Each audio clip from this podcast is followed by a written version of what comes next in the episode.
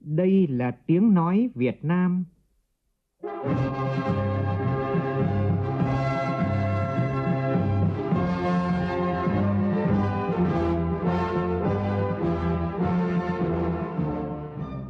là tiếng nói Việt Nam, phát thanh từ Hà Nội, thủ đô nước Cộng hòa xã hội chủ nghĩa Việt Nam.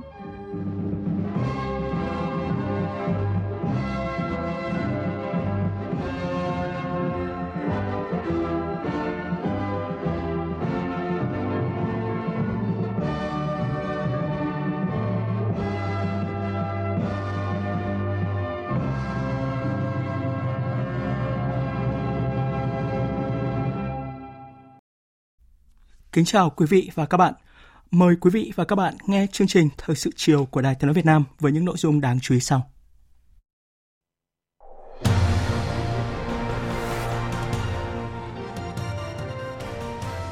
Tổng Bí thư Chủ tịch nước Nguyễn Phú Trọng tiếp các đại sứ Trình Quốc Thư và trao quyết định thăng quân hàm cho hai thứ trưởng Bộ Quốc phòng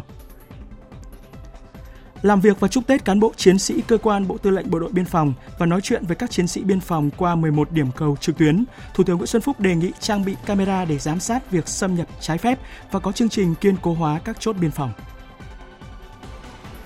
Khai trương Trung tâm báo chí phục vụ đại hội lần thứ 13 của Đảng. Đây là một trong những sự kiện mở đầu chuỗi các hoạt động chính tại sự kiện chính trị trọng đại của đất nước. Đến nay, mọi công tác chuẩn bị cho đại hội đã sẵn sàng ghi nhận trong ngày đầu bộ máy chính quyền thành phố Thủ Đức thuộc thành phố Hồ Chí Minh hoạt động hôm nay, người dân vẫn tới làm thủ tục hành chính bình thường. Ông Nguyễn Văn Hiếu, Bí thư quận ủy quận 5 được điều động giữ chức Bí thư thành ủy thành phố Thủ Đức. Chính sách đối nội và đối ngoại của Tổng thống Mỹ Joe Biden được cho là đảo ngược các quyết sách của chính quyền tiền nhiệm với việc đưa Mỹ tái gia nhập Hiệp định Paris về chống biến đổi khí hậu và Tổ chức Y tế Thế giới.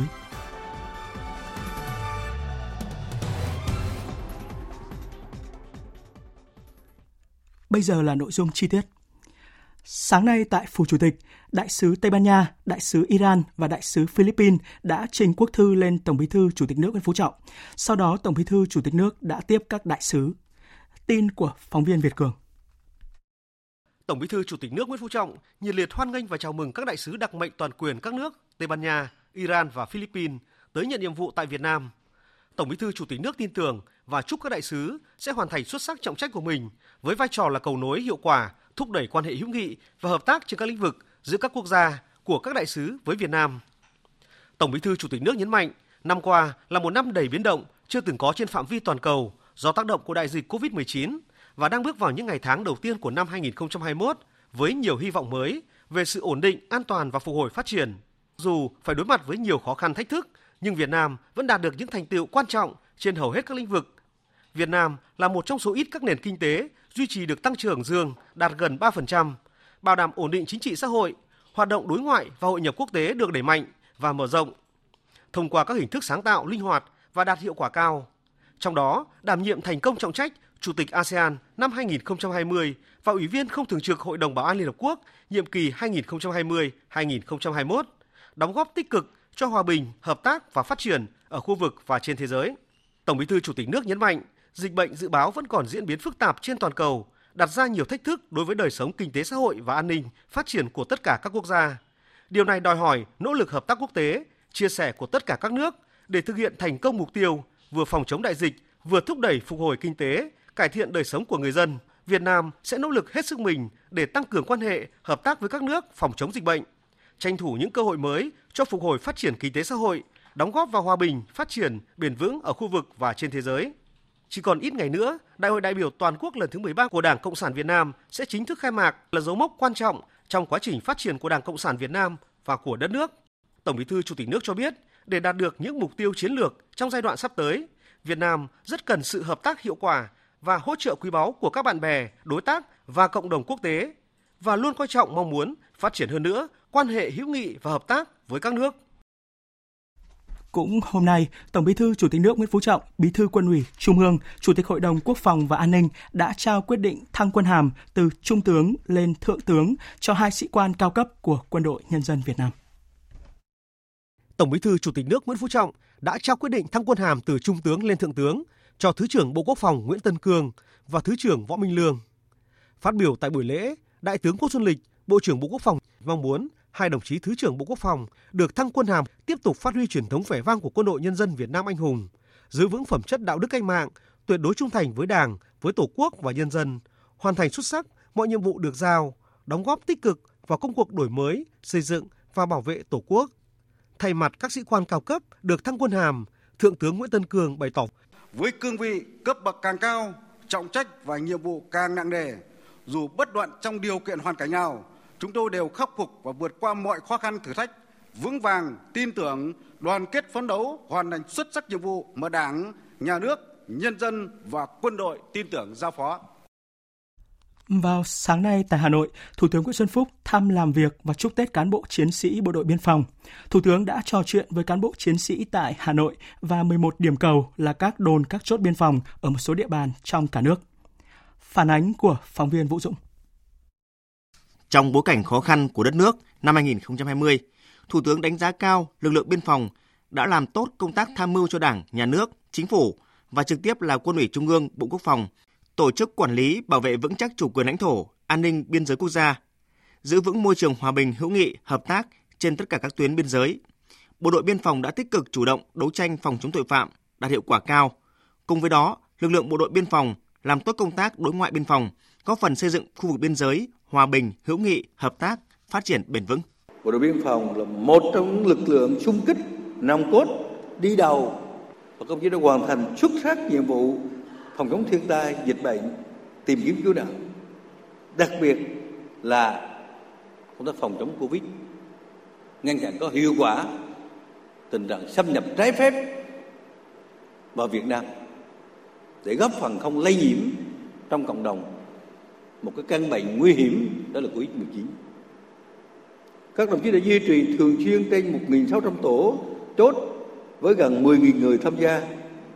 kiểm soát chặt chẽ y tế, hoạt động xuất nhập cảnh ở các cửa khẩu, đường mòn lối mở, thực hiện thắng lợi mục tiêu kép, vừa quản lý bảo vệ vững chắc chủ quyền, lãnh thổ an ninh biên giới, vừa ngăn chặn hiệu quả không để dịch bệnh xâm nhập. Hình ảnh người lính quân hàm xanh vô cùng ấn tượng với nhân dân các vùng biên giới. Tiếp đó, Thủ tướng Nguyễn Xuân Phúc đã nghe 10 đồn trưởng của 10 đồn biên phòng và 3 chốt trưởng của 3 chốt biên phòng ở các đầu cầu trực tuyến một số tỉnh cả nước báo cáo về tình hình thực hiện nhiệm vụ. Trong dịp Đại hội Đảng toàn quốc lần thứ 13 và dịp Tết Nguyên đán sắp tới, cán bộ chiến sĩ các đồn biên phòng đều nêu cao tinh thần cảnh giác và sẵn sàng chiến đấu cao, duy trì 100% quân số trực, không để bị động bất ngờ trong mọi tình huống. Cùng với đó là tổ chức chăm lo Tết cho nhân dân khu vực biên giới, nhất là quan tâm chăm lo đối với các hộ gia đình khó khăn. Nói chuyện với cán bộ chiến sĩ đồn biên phòng Trường Sa, tỉnh Khánh Hòa, Thủ tướng Nguyễn Xuân Phúc đánh giá. Đảo Trường Sa, các ông chí đã sẵn sàng chiến đấu cao, lo cho ngư dân an toàn, đặc biệt là hướng dẫn ngư dân không khai thác trái phép, đẩy mạnh công tác cứu nạn cứu hộ, đặc biệt là lo Tết cho quân và dân đảo Trường Sa, đánh giá cao đồn biên phòng Trường Sa. Chúc các đồng chí đồn Trường Sa xa xôi, mạnh khỏe, nhất là người dân ở đây được hưởng một cái tết cùng với bộ biên phòng tốt nhất. Cảm ơn đồng chí à, đại quý vũ thành trung.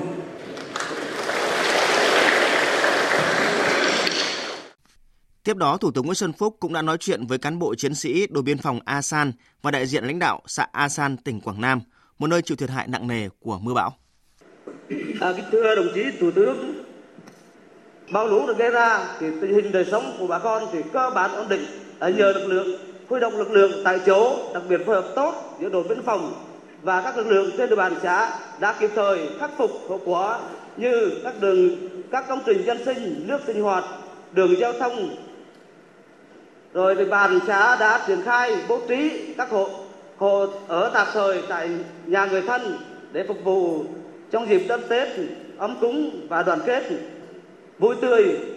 đầm ấm Cảm ơn đồng chí à, đại diện chính quyền và cấp ủy xã A San, huyện à, Tây Giang. À, đây là cái vùng rất khó khăn mà tôi đã từng đến. Mong rằng cấp ủy, chính quyền và đồn biên phòng phối hợp chặt chẽ để lo tết cho dân, nhất là các đồng chí vừa qua bị thiên tai lũ lụt. Không được để dân thiếu mần trời chiếu đất. Thì cái phối hợp và đánh giá của cấp ủy chính quyền địa phương ở đồn biên phòng là rất tốt. Cảm ơn đồng chí. Thủ tướng Nguyễn Xuân Phúc đề nghị lực lượng biên phòng sẵn sàng chiến đấu cao, tiếp tục hỗ trợ các địa phương và nhân dân khắc phục hậu quả thiên tai lũ lụt, phòng chống và ngăn chặn buôn lậu. Bộ Quốc phòng tiếp tục hiện đại hóa phương tiện cho lực lượng biên phòng, trang bị camera giám sát việc xâm nhập trái phép vào nước ta. Cùng với đó, các bộ, các địa phương cần có chương trình cứng hóa các chốt biên phòng, tạo điều kiện thuận lợi và đảm bảo sức khỏe hơn cho cán bộ chiến sĩ làm nhiệm vụ. Nhân dịp này, Thủ tướng Nguyễn Xuân Phúc đã tặng quà cho các đồn biên phòng, mỗi món quà trị giá 5 triệu đồng. Đại hội đại biểu toàn quốc lần thứ 13 của Đảng, niềm tin và khát vọng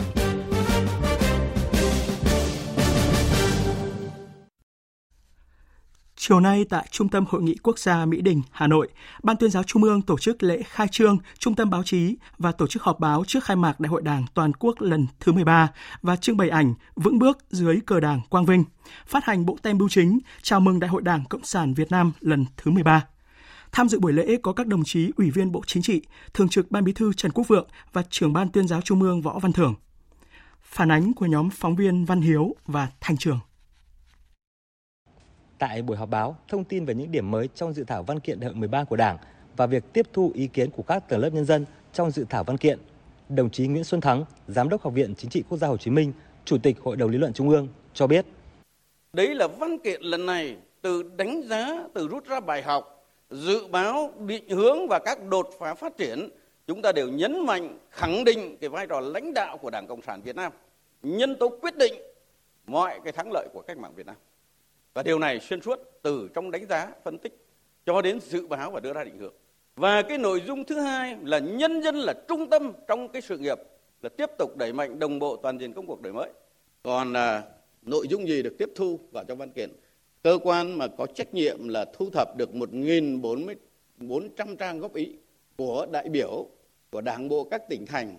của đại biểu Quốc hội, Mặt trận Tổ quốc, đoàn thể chính trị xã hội và nhân dân ở cả trong nhà nước. Trong đó có 80 báo cáo kiến nghị rất bài bản và rất nhiều cái thư gửi đến để góp ý cho đại hội. Các ý kiến đều thống nhất rất là cao từ chủ đề, đánh giá, bài học, quan điểm chỉ đạo, mục tiêu định hướng, nội dung cũng như đột phá chiến lược. Không có ý kiến nào là khác về quan điểm cả. Trả lời câu hỏi về việc phản bác, đấu tranh chỉ rõ những luận điệu sai trái xuyên tạc về công tác nhân sự tại đại hội trên không gian mạng của các đối tượng phản động thù địch dịp trước, trong và sau đại hội, Bộ trưởng Bộ Thông tin và Truyền thông Nguyễn Mạnh Hùng khẳng định. Bộ Thông tin Truyền thông trong thời gian vừa qua thì đã xây dựng được một cái trung tâm giám sát an toàn không gian mạng quốc gia có cái năng lực xử lý khá là mạnh, có thể xử lý được ờ, nhiều trăm triệu tin trong một ngày. Do vậy là giám sát được, phát hiện được, xử lý được những cái thông tin và luận điệu sai trái. Thực ra trên không gian mạng vì lượng tin nó quá là nhiều đi cho nên là vấn đề giám sát phát hiện là quan trọng số 1 trong cái giai đoạn mà chúng ta tổ chức đại hội đảng các cấp ấy, tiến tới đại hội đảng toàn quốc ấy, chúng ta đã xử lý khoảng 35.000 các cái tin bài xấu độc trên các nền tảng. Là số lượng rất là lớn đấy thế và cái không gian mà mạng à, mà chúng ta nhìn thấy và cảm nhận được ấy, là nó cũng lành mạnh hơn trả lời câu hỏi của phóng viên hãng thông tấn Đức tại Việt Nam và Sputnik Nga về công tác nhân sự tại đại hội, đồng chí Võ Văn Thưởng, trưởng ban tuyên giáo Trung ương cho biết. À, vấn đề các đồng chí hỏi nhiều về các chức danh lãnh đạo và vấn đề sửa đổi điều lệ đảng. À, có những nội dung là thuộc thẩm quyền chuẩn bị của ban chấp hành trung ương nhưng quyết định lại do đại hội và có những nội dung lại thuộc thẩm quyền quyết định của ban chấp hành trung ương khóa 13. Vì vậy, chúng tôi sẽ thông báo với cơ quan báo chí vào thời điểm phù hợp và với một tinh thần là chúng tôi sẽ không có cái gì mà không thông báo cho cơ quan báo chí liên quan tới đại hội của chúng tôi chỉ là thời điểm nào phù hợp để thông tin thì tôi khẳng định lại cái điều đó. Dịp này, Bộ Thông tin Truyền thông phối hợp với Ban tuyên giáo Trung ương tổ chức lễ phát hành đặc biệt bộ tem biêu chính chào mừng Đại hội Đảng Cộng sản Việt Nam lần thứ 13. Thường trực Ban Bí thư Trần Quốc Vượng thực hiện nghi thức đóng dấu ký phát hành bộ tem Bộ tem ra mắt nhằm góp phần tuyên truyền sâu rộng trong toàn thể cán bộ đảng viên và các tầng lớp nhân dân về tầm vóc, ý nghĩa của Đại hội đại biểu toàn quốc lần thứ 13 của Đảng. Bộ tem gồm một mẫu thể hiện chân dung Chủ tịch Hồ Chí Minh được vẽ theo ngôn ngữ hội họa hiện thực với ý tưởng Bác Hồ luôn đề cao công tác xây dựng và chỉnh đốn Đảng. Đó là vấn đề then chốt của then chốt mà các kỳ đại hội Đảng luôn được nhấn mạnh. Trong khuôn khổ lễ khai trương Trung tâm báo chí, Ban tuyên giáo Trung ương và Thông tấn xã Việt Nam phối hợp tổ chức trưng bày ảnh Vững bước dưới cờ Đảng Quang Vinh, giới thiệu 100 tấm ảnh đen trắng và ảnh màu khổ lớn, giới thiệu toàn diện những thắng lợi, thành tựu to lớn của đất nước trên chặng đường đấu tranh oanh liệt chống ngoại xâm và xây dựng, bảo vệ Tổ quốc dưới sự lãnh đạo của Đảng Cộng sản Việt Nam trong 91 năm qua, từ khi Đảng ra đời ngày 3 tháng 2 năm 1930. Trước đó vào sáng nay, Ủy viên Bộ Chính trị, Thường trực Ban Bí thư Trần Quốc Vượng kiểm tra buổi diễn tập phục vụ Đại hội Đảng toàn quốc lần thứ 13 và chủ trì cuộc họp rút kinh nghiệm. Ông Trần Quốc Vượng đánh giá cao sự chủ động của các lực lượng tổ chức buổi diễn tập đã diễn ra thành công theo đúng kịch bản, nhất là các mặt công tác bảo đảm an ninh của đại hội. Và để có thêm thông tin về công tác chuẩn bị phục vụ Đại hội đại biểu toàn quốc lần thứ 13 của Đảng, phóng viên Đài Tiếng nói Việt Nam phỏng vấn ông Nguyễn Đắc Vinh, Phó Tránh Văn phòng Trung ương Đảng. Mời quý vị và các bạn cùng nghe.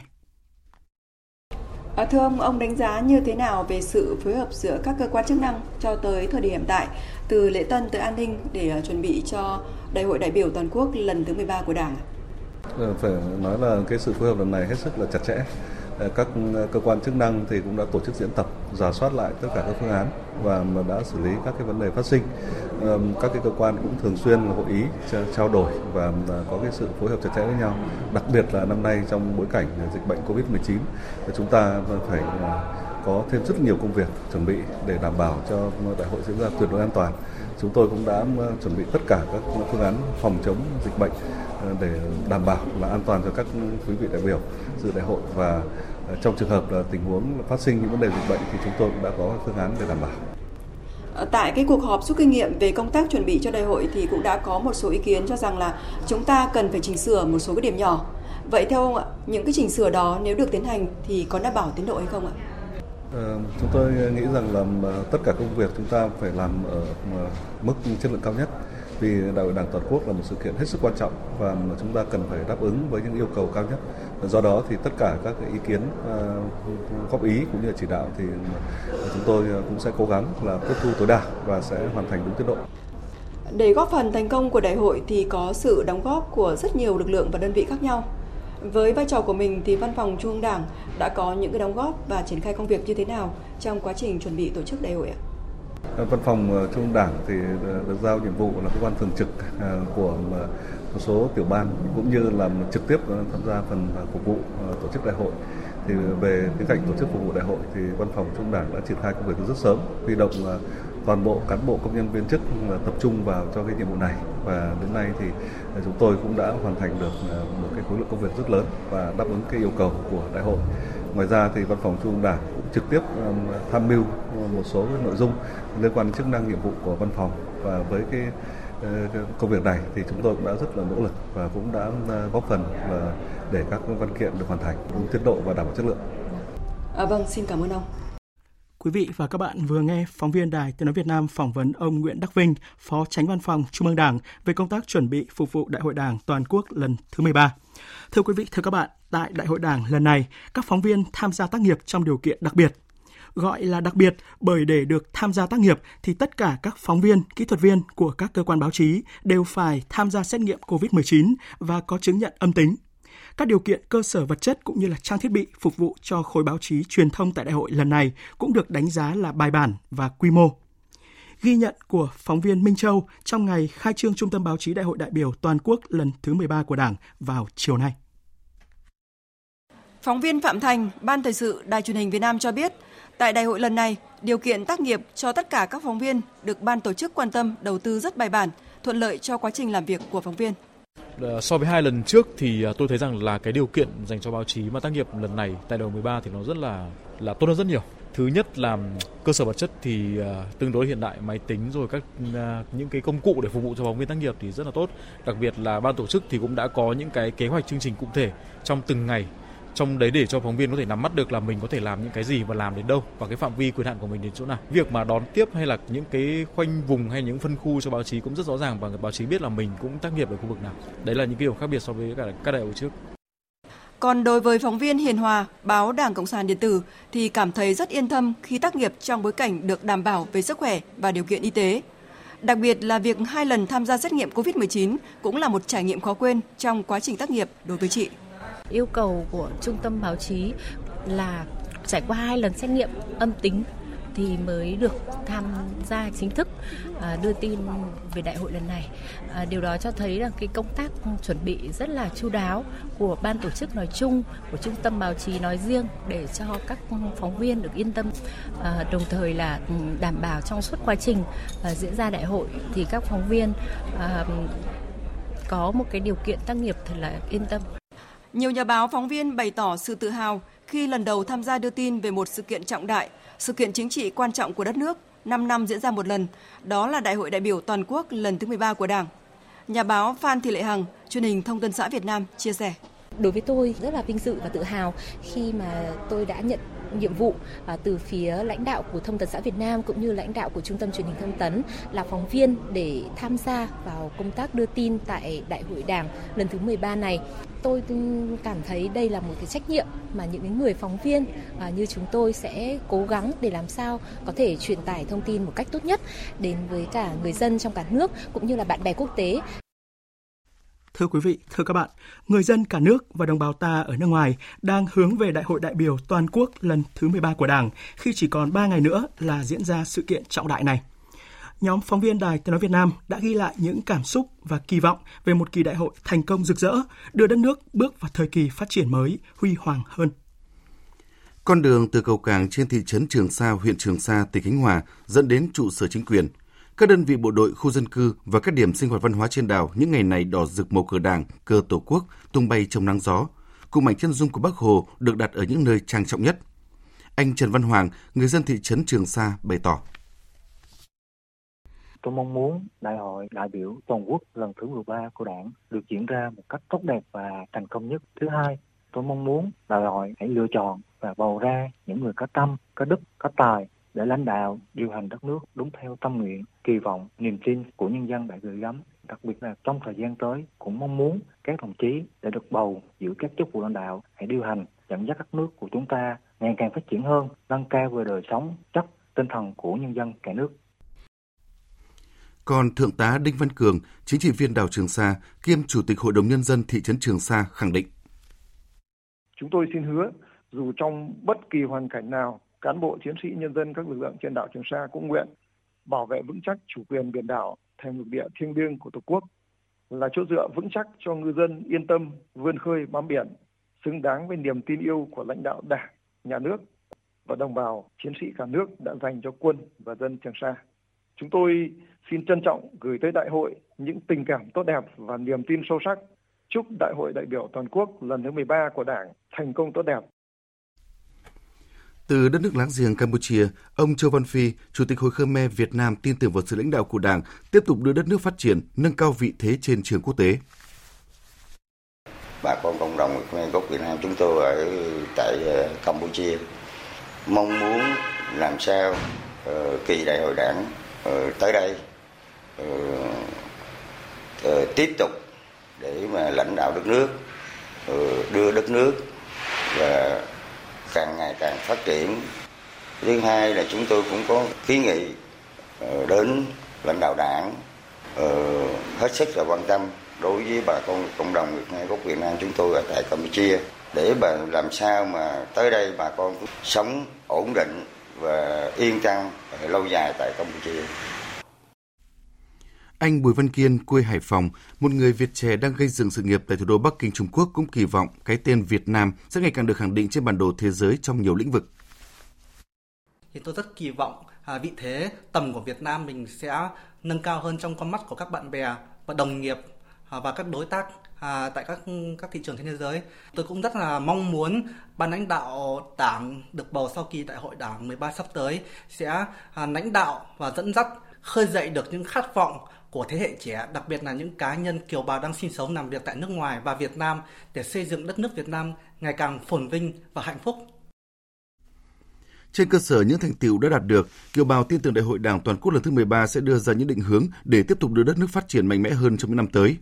Anh Nguyễn Phú Bình, Chủ tịch Hội sinh viên Việt Nam tại Australia bày tỏ. Tôi cũng mong muốn Ban chấp hành Trung ương Bộ Chính trị cần đưa cuộc cách mạng 4.0 cũng như việc hỗ trợ các doanh nghiệp trong nước phát triển vào trong cương lĩnh của đảng và xác định đây là một trụ cột cho sự phát triển kinh tế trong năm đến 10 năm tới. Vì phát triển của cách mạng 4.0 và nội lực của các doanh nghiệp trong nước mới thực sự là trụ cột chính sự phát triển kinh tế của một quốc gia. Thưa quý vị, thưa các bạn, Đại hội Đảng toàn quốc lần thứ 13 cũng thu hút sự quan tâm của nhiều hãng truyền thông nước ngoài. Cùng với đưa tin về công tác chuẩn bị cho đại hội, hàng loạt hãng thông tấn quốc tế lớn đều ấn tượng trước những thành tựu mà Việt Nam đã đạt được thời gian gần đây, trong đó có việc kiểm soát dịch COVID-19 và giữ vững tốc độ phát triển kinh tế. Tổng hợp của biên tập viên Phạm Hà. Với dòng tít Việt Nam sẵn sàng cho Đại hội Đảng, tờ Bưu điện Phnom Penh nhấn mạnh đến hoạt động chuẩn bị của Việt Nam cho Đại hội Đảng lần thứ 13. Kiểm soát COVID-19 tốt và tốc độ tăng trưởng ổn định là điểm nhấn của các báo quốc tế đề cập bối cảnh diễn ra Đại hội Đảng lần thứ 13 của Việt Nam. Trên trang web Asia Media Center của New Zealand, ông Mugat Ugo, Đại học Otago khẳng định với tốc độ tăng trưởng tổng sản phẩm quốc nội tăng 7% trong năm 2019, Việt Nam là một trong những quốc gia có tốc độ tăng trưởng nhanh nhất khu vực. Ngân hàng Thế giới coi Việt Nam là một trong những quốc gia mới nổi năng động nhất ở Đông Á. Việt Nam cũng phản ứng nhanh chóng và hiệu quả với đại dịch COVID-19. Đây cũng là nhận định của chuyên gia kinh tế ông Edward Tither chia sẻ trên trang CNBC. Việt Nam đang gánh chịu những mất mát từ tác động của COVID-19, nhưng vẫn là một trong những điểm sáng nhất trong khu vực. Việt Nam đang phát triển và có vị trí tốt để tiếp tục chiếm thị phần toàn cầu trong lĩnh vực xuất khẩu trong tương lai. Vì vậy, triển vọng khá là sáng sủa so với mặt bằng chung của khu vực.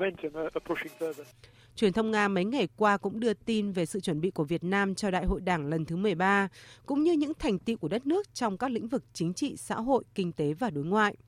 Bài báo đăng trên tờ Brava Sự thật đánh giá cao quyết tâm của lãnh đạo Đảng Việt Nam trong việc xử lý nghiêm minh các sai phạm, từ cách chức khai trừ Đảng đến truy tố xét xử trên tinh thần không có vùng cấm. Trong khi đó, Chủ tịch Hội đồng chuyên gia của Quỹ nghiên cứu Á-Âu trong bài viết đăng trên tờ Infox.ru, một trong những tờ báo điện tử hàng đầu của Nga nhấn mạnh, Việt Nam đang đi đúng hướng và trở thành tấm gương cho nhiều quốc gia khác. Tiếp theo mời quý vị và các bạn nghe một số thông tin về các đại biểu sẽ tham dự Đại hội đại biểu toàn quốc lần thứ 13 của Đảng. Tham dự đại hội có 1.587 đại biểu, đại diện cho hơn 5,1 triệu đảng viên trong cả nước, tăng gần 80 đại biểu so với đại hội 12, đông nhất trong 13 kỳ đại hội Đảng toàn quốc. Trong đó đại biểu đương nhiên chiếm tỷ lệ 12,04%. Đại biểu được bầu tại các đại hội Đảng trực thuộc Trung ương chiếm tỷ lệ 87,02%. Đại biểu chỉ định chiếm tỷ lệ 0,95%, đại biểu nữ chiếm tỷ lệ 13,99%, đại biểu là người dân tộc thiểu số chiếm tỷ lệ 11,03%, đại biểu là anh hùng lực lượng vũ trang chiếm tỷ lệ 0,19%, đại biểu là nhà giáo ưu tú chiếm tỷ lệ 0,82%, đại biểu là thầy thuốc nhân dân, thầy thuốc ưu tú chiếm tỷ lệ 0,95%.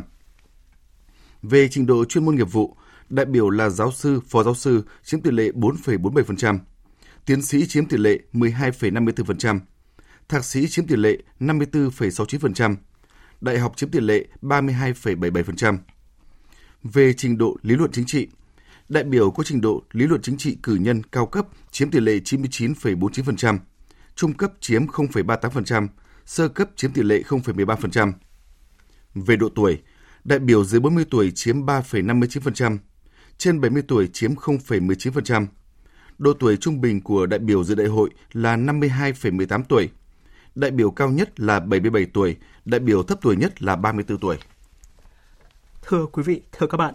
nếu như đại hội lần thứ ba của Đảng ghi dấu ấn về xác định rõ hai chiến lược cách mạng ở hai miền Nam Bắc và đã thực hiện thắng lợi cuộc chiến đấu giành lại độc lập tự do, thống nhất non sông, thì đại hội lần thứ sáu của Đảng cũng đánh dấu một mốc cực kỳ quan trọng. Đây là đại hội hoạch định đường lối đổi mới, khởi đầu cho một giai đoạn phát triển mạnh mẽ chưa từng có của đất nước. Bài viết thứ hai trong loạt bài dấu ấn từ các kỳ đại hội của nhóm phóng viên Ban Thời sự Đài Tiếng Nói Việt Nam đề cập nội dung này.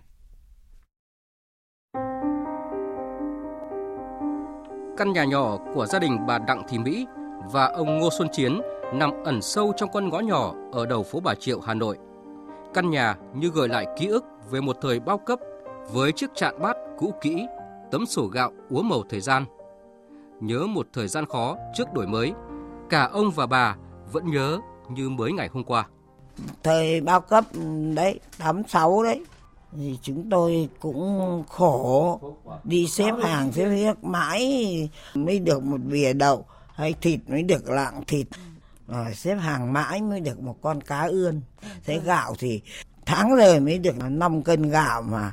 mọt còn mọt đèn nó cứ ra rung rủng ấy. khổ lắm màn khổ trước năm 1986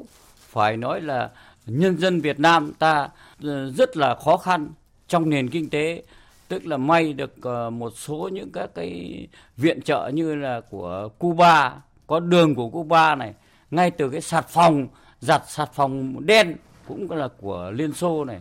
Rồi là các nước xã hội chủ nghĩa ủng hộ chúng ta, cả bột mì này, ăn cả hạt bo bo, tức là cái hạt hạt mì chưa xay nhưng đường lối chỉ đạo đại hội của đảng uh, sau khi đồng chí Nguyễn Văn Linh lên phải mở cửa cho, cho đất nước thì đấy là một cái chủ trương đúng đắn. Trước đổi mới, không chỉ gia đình ông Chiến, bà Mỹ mà hàng triệu gia đình thời đó thèm một bữa cơm dẻo, thơm, mỗi tháng được một bữa cơm có vài ba miếng thịt cho cả gia đình, 3 đến 4 thế hệ. Thèm một bộ quần áo tươm tất, không biếng vá. Cả nước bước vào thời kỳ khó khăn cùng cực, sản xuất đình đốn, lạm phát năm 1987 lên tới hơn 775%. Bị bao vây cấm vận, Liên Xô và các nước Đông Âu cắt giảm viện trợ, niềm tin của quần chúng nhân dân phần nào bị giảm sút. Các lực lượng thù địch điên cuồng chống phá. Khủng hoảng kinh tế xã hội trầm trọng đến từ những nguyên nhân cả khách quan và chủ quan.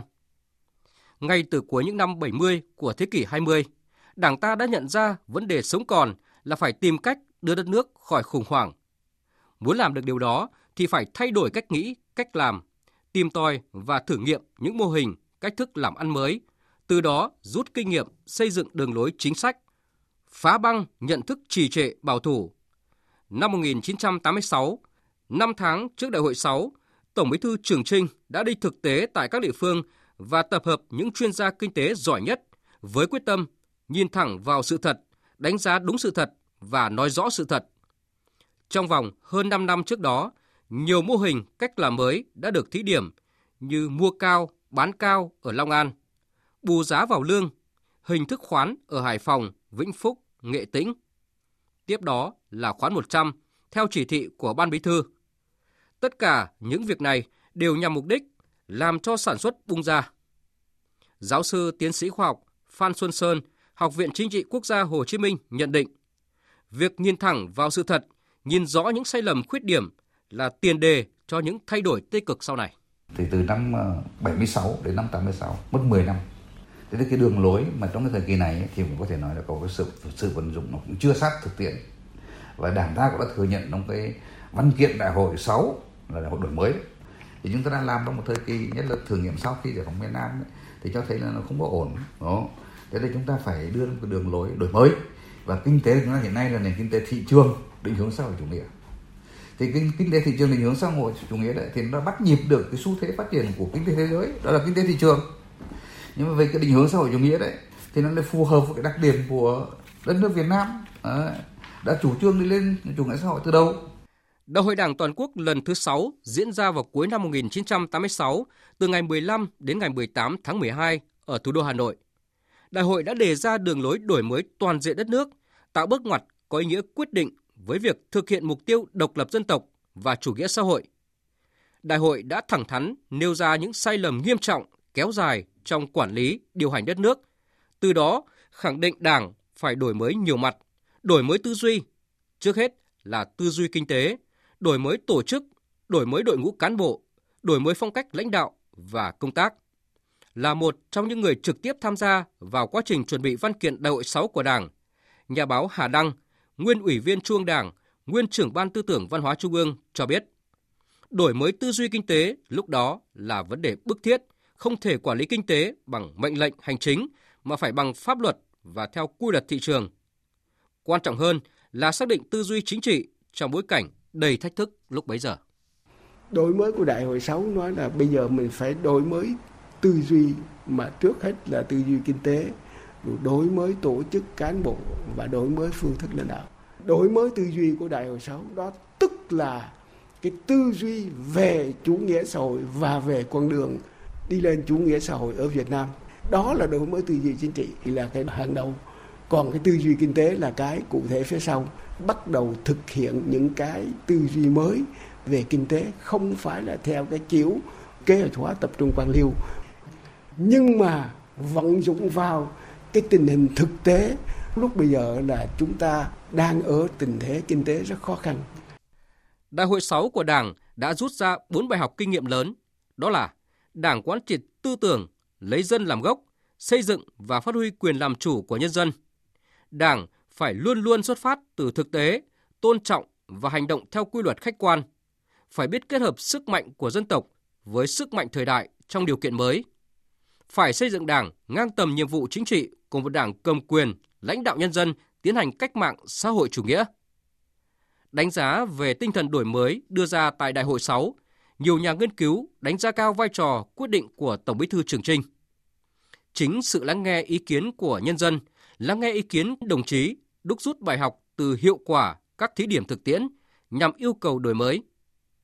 Tổng Bí thư Trường Trinh đã quyết tâm cùng với Ban chấp hành Trung Đảng, Bộ Chính trị thực hiện các bước chuẩn bị xây dựng đường lối đổi mới tại Đại hội 6, dù lúc đó không phải ai cũng đồng tình.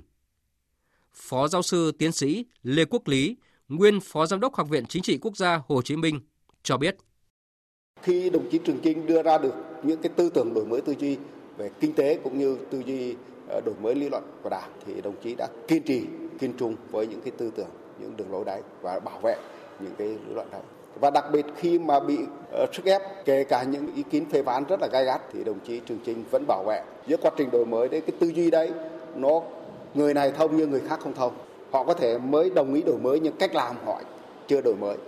Nghị quyết Đại hội Đảng lần thứ 6 đã mở ra một giai đoạn mới trong lịch sử đất nước. Trên cơ sở Nghị quyết Hội nghị Trung ương 6 khóa 6 tháng 3 năm 1989 đã nêu 6 nguyên tắc của đổi mới. Trong đó, nguyên tắc đầu tiên là đổi mới không phải là thay đổi mục tiêu xã hội chủ nghĩa mà biến mục tiêu ấy thành hiện thực với cách nhìn đúng đắn về chủ nghĩa xã hội. Lịch sử cách mạng Việt Nam và 35 năm thực hiện công cuộc đổi mới cho thấy một điều vô cùng quan trọng. Cho dù lãnh đạo có đổi mới, nhưng đổi mới chỉ là công việc của riêng cán bộ, đảng viên mà không phải là của nhân dân thì dù có tài giỏi đến mấy cũng không thể thành công. 35 năm đã trôi qua, tinh thần của đổi mới của Đại hội 6 vẫn tiếp tục lan tỏa là tiền đề để đảng viên và nhân dân tin tưởng ở Đại hội 13 của Đảng sắp tới sẽ tạo ra động lực mới vì một Việt Nam hùng cường và thịnh vượng. Đảng là cuộc sống của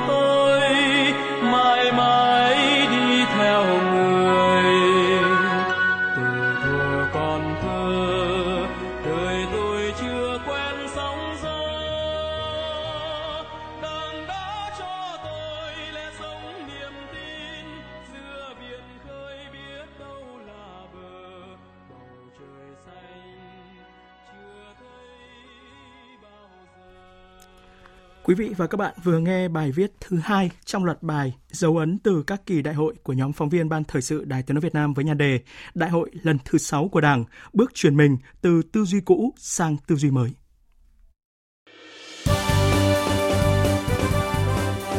Thời sự tiếng nói Việt Nam. Thông tin nhanh. Bình luận sâu. Tương tác đa chiều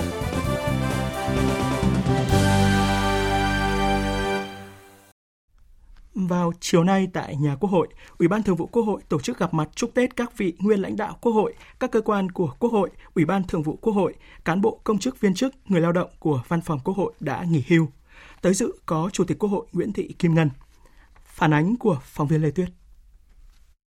Chủ tịch Quốc hội Nguyễn Thị Kim Ngân đã thông báo tình hình phát triển kinh tế xã hội của đất nước, những hoạt động của Quốc hội trong năm 2020. Theo đó, Quốc hội, các cơ quan của Quốc hội và các cơ quan tham mưu giúp việc đã có nhiều đổi mới, linh hoạt, cải tiến cách thức làm việc. Quốc hội đã có 4 kỳ họp không sử dụng tài liệu giấy. Đặc biệt, Quốc hội đã tổ chức thành công 2 kỳ họp, kỳ họp thứ 9 và kỳ họp thứ 10 theo hình thức trực tuyến kết hợp với họp tập trung, chia thành hai đợt, cho thấy sự chủ động kịp thời thích ứng với điều kiện hoàn cảnh và yêu cầu thực tiễn. Hoạt động lập pháp của Quốc hội tiếp tục được chú trọng. Các luật pháp lệnh nghị quyết được Quốc hội, Ủy ban Thường vụ Quốc hội thông qua tiếp tục thể chế hóa chủ trương đường lối của Đảng, cụ thể hóa các quy định của hiến pháp về tổ chức bộ máy nhà nước, quyền con người, quyền công dân, giữ vững quốc phòng an ninh và đáp ứng yêu cầu phát triển của đất nước. Chủ tịch Quốc hội Nguyễn Thị Kim Ngân cho biết, hoạt động giám sát tiếp tục được đẩy mạnh, tạo ra những chuyển biến tích cực trong quản lý của nhà nước cũng như trong đời sống xã hội. Cùng với đó, hoạt động đối ngoại của Quốc hội vẫn được triển khai hiệu quả với các phương thức, cách làm sáng tạo. Lần đầu tiên trong lịch sử hoạt động IPA được tổ chức rất thành công bằng hình thức trực tuyến với sự tham dự đầy đủ của tất cả các nước thành viên và quan sát viên. IPA đã kết nạp thêm hai nước quan sát viên. Bộ máy tham mưu giúp việc của Quốc hội, các cơ quan của Quốc hội không ngừng được đổi mới để phục vụ các hoạt động của Quốc hội, Ủy ban Thường vụ Quốc hội Chủ tịch Quốc hội Nguyễn Thị Kim Ngân nhấn mạnh, những thành công của Quốc hội trong năm qua có được là nhờ sự quyết tâm, đồng lòng, đoàn kết, luôn đổi mới của Quốc hội, các cơ quan của Quốc hội, các đoàn đại biểu Quốc hội, các vị đại biểu Quốc hội và bộ máy giúp việc và sự đóng góp to lớn cả về sức lực, trí tuệ, tâm huyết của các thế hệ đi trước bằng những kinh nghiệm từ lý luận đến thực tiễn dù ở cương vị nào cũng luôn giữ được phẩm chất chính trị, có nhiều đóng góp trí tuệ, kinh nghiệm quý báu với những hoạt động của Quốc hội, các cơ quan của Quốc hội và các cơ quan tham mưu giúp việc. Nhân dịp này, Ủy ban Thường vụ Quốc hội tổ chức mừng thọ cho các đồng chí nguyên lãnh đạo Quốc hội, các cơ quan của Quốc hội, Ủy ban Thường vụ Quốc hội, cán bộ công chức, viên chức, người lao động của Văn phòng Quốc hội đã nghỉ hưu. Vào sáng nay tại Hà Nội, Ban chỉ đạo công tác thông tin đối ngoại Trung ương tổ chức lễ khai trương trang thông tin đối ngoại điện tử. Tới dự có Ủy viên Bộ Chính trị, Bí thư Trung ương Đảng, Trưởng ban Tuyên giáo Trung ương Võ Văn Thưởng, Trưởng ban chỉ đạo công tác thông tin đối ngoại Trung ương. Tin của phóng viên Phương Thoa. Trang thông tin đối ngoại điện tử là kênh thông tin của Ban chỉ đạo công tác thông tin đối ngoại Trung ương, có nhiệm vụ tuyên truyền về chủ trương quan điểm đường lối của Đảng, chính sách pháp luật của nhà nước, thông tin quảng bá hình ảnh đất nước, văn hóa lịch sử con người Việt Nam. Đồng thời, trang thông tin đối ngoại điện tử còn cung cấp thông tin về các vấn đề quốc tế liên quan được dư luận nhân dân trong nước quan tâm, tham gia bảo vệ nền tảng tư tưởng của Đảng, đấu tranh phản bác các luận điểm sai trái thù địch, thông tin xuyên tạc về Việt Nam ra mắt đúng vào dịp cả nước hướng tới Đại hội đại biểu toàn quốc lần thứ 13 của Đảng, trang thông tin đối ngoại điện tử góp phần thúc đẩy thông tin về đại hội tới người dân trong nước và bạn bè quốc tế. Tại lễ khai trương, Ban chỉ đạo công tác thông tin đối ngoại Trung ương ra mắt sổ tay dạng danh Tổ quốc cơ đồ Việt Nam. Cuốn sách là bức tranh chân thực đa màu sắc, khẳng định những thành tựu nổi bật của Việt Nam trong tiến trình đổi mới, hội nhập và phát triển đất nước, uy tín và vị thế của Việt Nam trên trường quốc tế, tầm nhìn và khát vọng của Việt Nam trong tương lai. Phóng viên Văn Luận đưa tin, tiếp tục chuyến thăm và làm việc tại tỉnh Bắc Cạn, vào sáng nay, Ủy viên Bộ Chính trị, Phó Chủ tịch Thường trực Quốc hội Tòng Thị Phóng làm việc với lãnh đạo chủ chốt của tỉnh. Phó Chủ tịch Quốc hội lưu ý Đảng bộ tỉnh Bắc Cạn phát huy đoàn kết sáng tạo đổi mới, nâng cao hiệu quả bộ máy tổ chức và hệ thống chính trị, cùng với đó là tăng cường công tác đào tạo bồi dưỡng cán bộ để đáp ứng yêu cầu nhiệm vụ trong tình hình mới. Ông Nguyễn Văn Hiếu, 45 tuổi, bí thư quận ủy quận 5 vừa được Ban Thường vụ Thành ủy Thành phố Hồ Chí Minh điều động giữ chức bí thư Thành ủy thành phố Thủ Đức nhiệm kỳ từ năm 2020 đến 2025. Quyết định điều động được bí thư Thành ủy Nguyễn Văn Nên trao vào chiều nay. Ông Nguyễn Văn Nên cũng trao quyết định điều động ông Nguyễn Mạnh Cường, 42 tuổi, bí thư quận ủy Thủ Đức làm bí thư quận ủy quận 5 thay ông Hiếu. Trước đó sáng nay tại kỳ thứ nhất, Hội đồng nhân dân thành phố Thủ Đức đã bầu ông Hoàng Tùng, 41 tuổi, Chủ tịch Ủy ban nhân dân huyện Nhà Bè làm Chủ tịch Ủy ban nhân dân thành phố Thủ Đức nhiệm kỳ 2021-2026. Các ông Nguyễn Bạch Hoàng Phụng, 43 tuổi, Phó Chủ tịch Ủy ban nhân dân quận 2, Nguyễn Kỳ Phùng, 55 tuổi, Phó Giám đốc Sở Khoa học và Công nghệ, Nguyễn Hữu Anh Tứ, Phó Chủ tịch Ủy ban nhân dân quận Thủ Đức được bầu Phó Chủ tịch Ủy ban nhân dân thành phố Thủ Đức. Kỳ họp sáng nay cũng bầu ông Nguyễn Phước Hưng, 53 tuổi, Bí thư quận ủy quận 2 làm Chủ tịch Hội đồng nhân dân thành phố Thủ Đức và bà Thái Mỹ Diện, 43 tuổi, Phó Chủ tịch Hội đồng nhân dân quận Thủ Đức làm Phó Chủ tịch Hội đồng nhân dân thành phố Thủ Đức. Như vậy là bộ máy của thành phố Thủ Đức đã chính thức vận hành từ ngày hôm nay. Thành phố Thủ Đức rộng hơn 200 km vuông với khoảng 1 triệu người trực thuộc thành phố Hồ Chí Minh được thành lập theo nghị quyết của Ủy ban Thường vụ Quốc hội trên cơ sở nhập quận 2, quận 9 và quận Thủ Đức. Sau 60 ngày tính từ ngày 1 tháng 1, thành phố Thủ Đức phải hoàn thành sắp xếp bộ máy và không làm ảnh hưởng đến người dân và doanh nghiệp.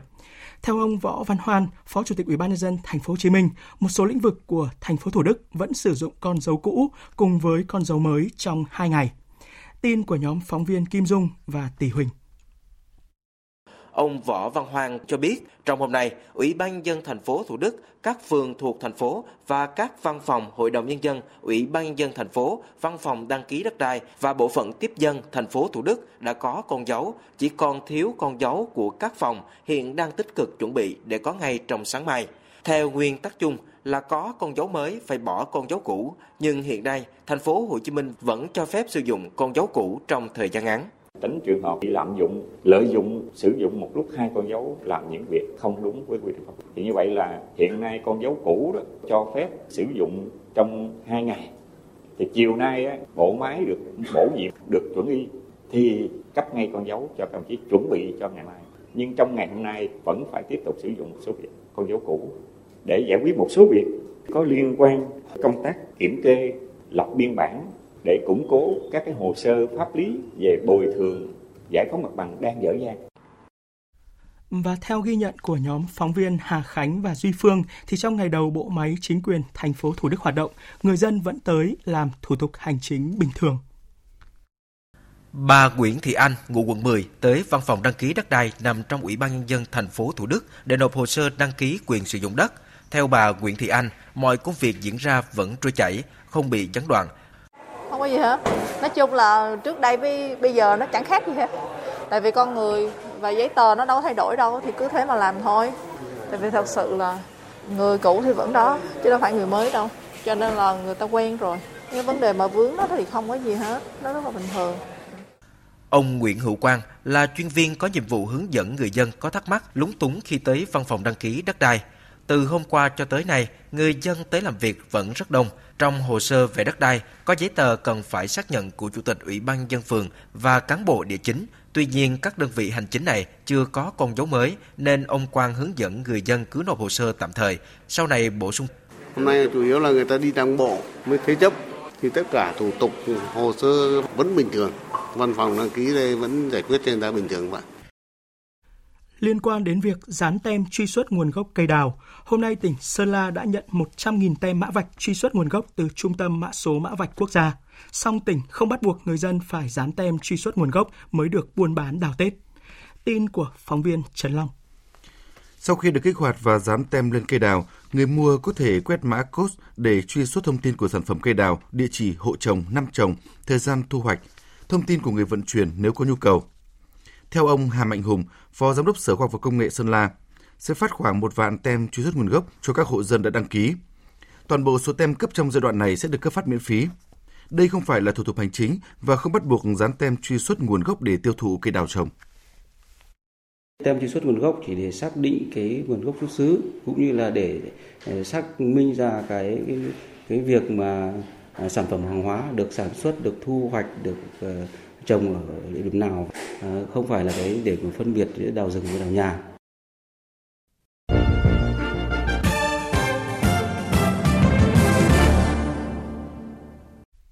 Chuyển sang phần tin thế giới. Một ngày sau khi tuyên thệ nhậm chức, Tổng thống Mỹ Joe Biden đã công bố một loạt chính sách đối nội và đối ngoại được cho là đảo ngược các quyết sách của chính quyền tiền nhiệm. Tổng hợp của biên tập viên Hồng Nhung. Trong bối cảnh tình hình dịch bệnh diễn biến phức tạp, tân Tổng thống Mỹ Joe Biden đã công bố chiến lược quốc gia nhằm ứng phó với đại dịch COVID-19 và ký khoảng 10 sắc lệnh hành chính bổ sung để ngăn chặn dịch bệnh. Chiến lược phòng chống dịch đặt ra một số mục tiêu như khôi phục niềm tin của người dân Mỹ, đẩy mạnh chiến dịch tiêm chủng vaccine phòng COVID-19 và giảm thiểu sự lây lan của virus SARS-CoV-2 gây bệnh COVID-19 bằng cách bắt buộc đeo khẩu trang và xét nghiệm, cũng như củng cố lực lượng y tế. Kế hoạch cũng sẽ mở rộng hỗ trợ khẩn cấp cho người dân, theo Tổng thống Mỹ, tình hình dịch bệnh ở Mỹ có nguy cơ trở lên tồi tệ hơn trước khi được cải thiện. Song với quyết tâm và một chính sách mạnh tay, nước Mỹ sẽ sớm đánh bại đại dịch. Mọi thứ sẽ tiếp tục xấu đi trước khi trở nên tốt hơn. Số người chết có thể sẽ lên đến con số 500.000 vào tháng tới. Sẽ phải mất nhiều thời gian trước khi mọi thứ trở lại bình thường. Chúng ta sẽ đánh bại đại dịch và đối với một quốc gia đang chờ đợi những hành động mang tính thay đổi. Hãy để tôi thông báo với các bạn rằng sự hỗ trợ của chính phủ đang chuẩn bị đến với mọi người. Ngoài chính sách phòng chống dịch COVID-19, chính quyền mới của Tổng thống Joe Biden cũng đã công bố một loạt chính sách mới được cho là sự đảo ngược các quyết sách của chính phủ tiền nhiệm. Trong đó có việc đưa nước Mỹ trở lại thỏa thuận Paris về biến đổi khí hậu, tiếp tục tài trợ cho Tổ chức Y tế Thế giới, gỡ bỏ lệnh cấm nhập cảnh đối với công dân nhiều quốc gia Hồi giáo, cũng như ngừng xây dựng bức tường biên giới giữa Mỹ và Mexico. Về tình hình dịch COVID-19,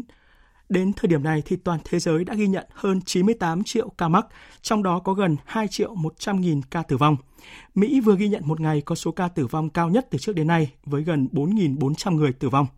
Trong khi đó, thì Kenya vừa phát hiện hai trường hợp mắc biến thể mới của virus SARS-CoV-2 được phát hiện đầu tiên ở Nam Phi. Chuyển sang các tin thế giới đáng chú ý khác, tổ chức khủng bố nhà nước Hồi giáo tự xưng IS vừa nhận tiến hành vụ đánh bom liều chết kinh hoàng tại một khu chợ ở thủ đô Baghdad của Iraq ngày hôm qua, khiến ít nhất 32 người thiệt mạng và 110 người khác bị thương. Hôm nay, hai công ty công nghệ Google và Facebook đã điều trần trước Thượng viện Australia trong bối cảnh cơ quan này đang xem xét dự luật buộc các công ty công nghệ phải trả tiền cho các cơ quan báo chí Australia. Phóng viên Việt Nga thường trú tại Australia đưa tin. Bà Melanie Silva, giám đốc điều hành Google tại Australia, tiếp tục phản đối dự luật mà Quốc hội Australia đang xem xét, trong đó yêu cầu các công ty công nghệ phải trả tiền cho các cơ quan báo chí vì đã sử dụng tin tức của các cơ quan này. Bà Silva cho biết Google đang chuẩn bị cho phương án rời khỏi Australia. Bà Melanie Silva cũng cho hay, nếu dự luật này trở thành điều luật thì sẽ khiến cho Google không có sự lựa chọn nào khác ngoài việc ngừng dịch vụ tìm kiếm tại Australia. Không chỉ Google, hôm nay Facebook cũng phản ứng cứng rắn tại buổi điều trần. Nếu Australia ban hành luật bắt công ty công nghệ phải trả tiền cho các cơ quan báo chí, thì Facebook sẽ ngừng cung cấp dịch vụ tin tức trên nền tảng của mình. Trước những tuyên bố cứng rắn từ phía Google và Facebook, Thủ tướng Australia Scott Morrison khẳng định Australia chào đón các công ty đến nước này làm việc và tuân thủ các quy định ở đây. Australia xây dựng các quy tắc về những vấn đề có thể được làm tại Australia. Những công việc này do Quốc hội và chính phủ Australia thực hiện và đây là cách mọi việc diễn ra tại Australia. Australia chào đón những ai muốn đến đây làm việc và tuân thủ các quy định này, nhưng chúng tôi không phản ứng trước các lời đe dọa. Tiếp theo mời quý vị và các bạn đến với trang tin thể thao.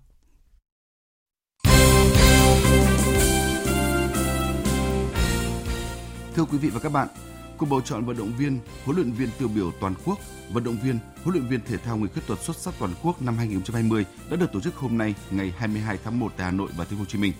Năm 2020 trôi qua với tác động nặng nề của dịch Covid-19 khiến hầu hết các giải đấu quốc tế đều bị hủy và hoãn. Những năm trước đây, thành tích ở các giải quốc tế là thước đo lớn nhất cho cuộc bầu chọn vận động viên tiêu biểu, nhưng năm nay, căn cứ để bình chọn chủ yếu là thành tích ở các giải đấu quốc nội. Danh sách đề cử vận động viên tiêu biểu có 28 gương mặt xuất sắc đều của những môn Olympic như điền kinh, bơi, cử tạ, boxing. Trong đó vẫn có một số vận động viên đạt thành tích ở các giải quốc tế. Nhà báo Lê Minh Giang, báo Nhân dân cho rằng cái cuộc bầu chọn năm nay ấy nó đã phân hóa tương đối rõ ràng đã có những cái vận động viên mà đạt đến trình độ châu Á, thậm chí một số vận động viên ở đẳng cấp thế giới thì cũng đã đều được thi đấu, mặc dù là là rất là ít. Năm nay với cái cái phân bổ có những vận động viên vượt qua vòng loại Olympic, có những vận động viên đã giành huy chương ở cúp thế giới, có những vận động viên đã giành huy chương ở cấp châu lục thì tôi cho rằng đấy là những vận động viên đáng để chúng ta uh, suy tôn họ trong cái, cái, ờ, gala trao giải. Những cái tên nhiều khả năng lọt vào danh sách vận động viên tiêu biểu 2020 gồm Đinh Phương Thành thể dục dụng cụ, Nguyễn Văn Dương boxing, Lộc Thị Đào, Nguyễn Phi Hùng bắn cung, Đỗ Tú Tùng, Hoàng Thị Duyên, Thạch Kim Tuấn cử tạ, Nguyễn Thị Ánh Viên, Nguyễn Huy Hoàng bơi hay các tuyển thủ điền kinh như Nguyễn Thị Oanh, Lê Tú Trinh, Ngân Ngọc Nghĩa. Ở vòng 2 của V-League 2021, BKM Bình Dương sẽ có chuyến làm khách tới sân của câu lạc bộ Hà Nội vào tối mai ngày 23 tháng 1. Bên cạnh việc phải đối mặt với một đội chủ nhà giàu thực lực, các cầu thủ của BKM Bình Dương còn phải đối mặt với những yếu tố bất lợi về thời tiết. Câu lạc bộ BKM Bình Dương có mặt tại Hà Nội trước trận đấu 2 ngày và ngay lập tức bắt tay vào luyện tập để làm quen với điều kiện thời tiết. Nhiệt độ tại Hà Nội đã ấm hơn trong những ngày vừa qua, nhưng vẫn khiến cho các học trò của huấn luyện viên Phan Thanh Hùng có phần lo lắng. Tiền đạo Nguyễn Tiến Linh chia sẻ. Khi mà đặt chân Hà Nội thì ờ, nhiệt độ cũng khá là thấp. Nhật ờ, biết là những ngày hôm nay thì cũng ờ, thời tiết cũng đã tốt dần so với những ngày trước nhưng mà đó cũng là một cái khó khăn của câu lạc bộ Bình Dương khi mà đặt chân tới Hà Nội. Về lực lượng, câu lạc bộ BKM Bình Dương sẽ không có sự phục vụ của hậu vệ Nguyễn Anh Tài trong trận đấu sắp tới. Còn lại các cầu thủ khác đều có được thể lực tốt.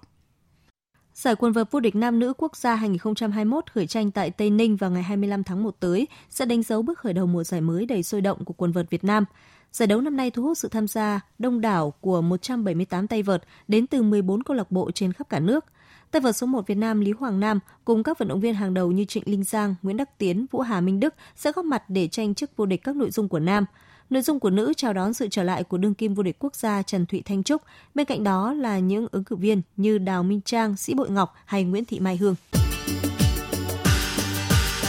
Dự báo thời tiết Phía Tây Bắc Bộ nhiều mây có mưa vài nơi, sáng sớm có sương mù, trưa chiều giảm mây trời nắng gió nhẹ, đêm và sáng trời rét, nhiệt độ từ 14 đến 24 độ, có nơi dưới 12 độ. Phía Đông Bắc Bộ nhiều mây có mưa nhỏ vài nơi, sáng sớm có sương mù, trưa chiều giảm mây trời nắng gió nhẹ, đêm và sáng trời rét, nhiệt độ từ 14 đến 24 độ, thấp nhất có nơi dưới 12 độ. Các tỉnh từ Thanh Hóa đến Thừa Thiên Huế có mưa vài nơi, sáng sớm có sương mù, trưa chiều giảm mây trời nắng gió nhẹ, đêm và sáng trời rét, nhiệt độ từ 15 đến 24 độ. Các tỉnh ven biển từ Đà Nẵng đến Bình Thuận, đêm có mưa rào vài nơi, ngày nắng, gió đông bắc cấp 2 cấp 3. Phía Bắc đêm và sáng trời lạnh, nhiệt độ từ 19 đến 27 độ.